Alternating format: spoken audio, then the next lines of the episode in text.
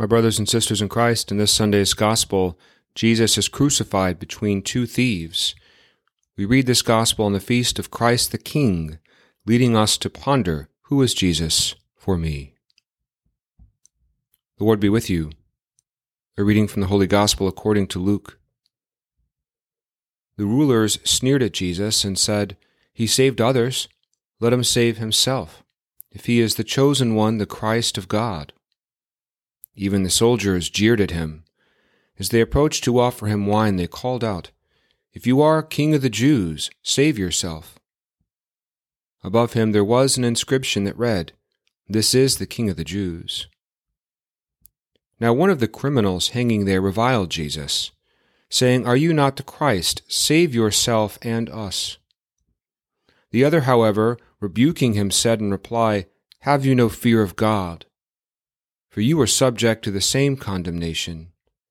And indeed, we have been condemned justly, for the sentence we received corresponds to our crimes. But this man has done nothing criminal. Then he said, Jesus, remember me when you come into your kingdom. He replied to him, Amen, I say to you, today you will be with me in paradise. The Gospel of the Lord.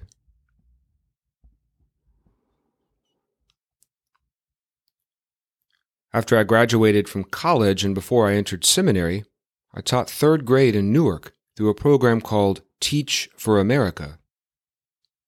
There were many challenges, but I was honored to contribute to the formation of these children. Here at St. Pius X, I also have the privilege of interacting with our youth, particularly those in our faith formation program. And with every group of children I, I encounter, my own nieces and nephew included, I wonder what will they make of their lives? Will one of them cure cancer? Will they help usher in peace among nations? Will they find a share of human happiness? But the question that really drives me is will faith influence their decisions as they grow older? How important will Jesus become in their lives.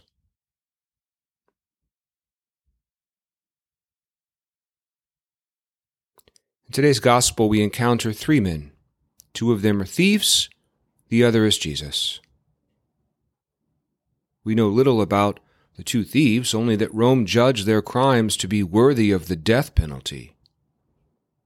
It's something to imagine that these men were once innocent children, much like the youth in our parish today, but somehow they have reached a dark and dreary end. I wonder what were their crimes? What brought them to this place? As with all of us, decisions. Decisions. As the saying goes, we make decisions all the time. Slowly, these decisions define who we are. Some of us have made significant decisions where to go to high school or college, who to vote for, whom we want to marry, what career path to take. We also make small decisions what to eat, what to wear, how to comb our hair. But the most important decision we make is one we're confronted with all the time. How important is Jesus in my life? Our faith in Him should influence all of our decisions, both great and small. It's a decision that these two men dying next to Jesus also must make. How important is Jesus in their life? One of them scoffs at the Lord, saying sarcastically, Are you not the Christ? Save yourself and us. Sadly, he wastes his final breath, dismissing the Lord.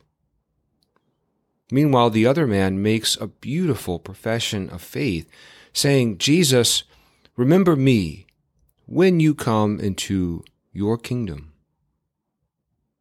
This may have been the only act of faith he has ever made And look how the Lord rewards him. Amen, I say to you, today you will be with me in paradise. Tradition tells us this man's name was Dismas. With Christ's blessing, Dismas becomes the first person in Scripture promised a place in heaven. All that was asked of him was simple an act of faith. What strikes me about this gospel passage is where these men either did or did not come to faith, while slowly dying on a cross. For the unrepentant thief, this experience of intense suffering led him to anger and bitterness and ultimately rejection of Jesus. But for Dismas, the repentant thief, his experience of suffering led him to a beautiful profession of faith and an appeal for God's mercy. Jesus, remember me when you come into your kingdom. It's a dramatic scene that offers all of us something to ponder. When life is difficult, when suffering comes our way, are we drawn towards the Lord or away from Him.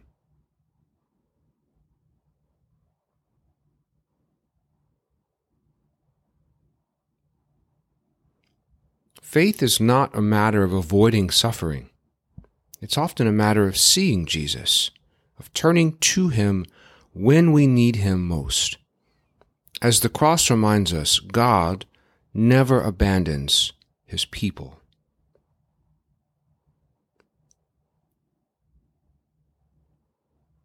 I often wonder what will become of the people whom I minister to, especially the young ones among us, my nieces and nephew included.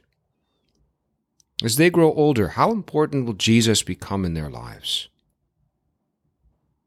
It's a decision that we all make day by day, sometimes minute by minute. It's one that is always easier when done together. As our parish vision statement reminds us, we are all generations journeying together with Jesus to satisfy our hungry hearts. Come and see.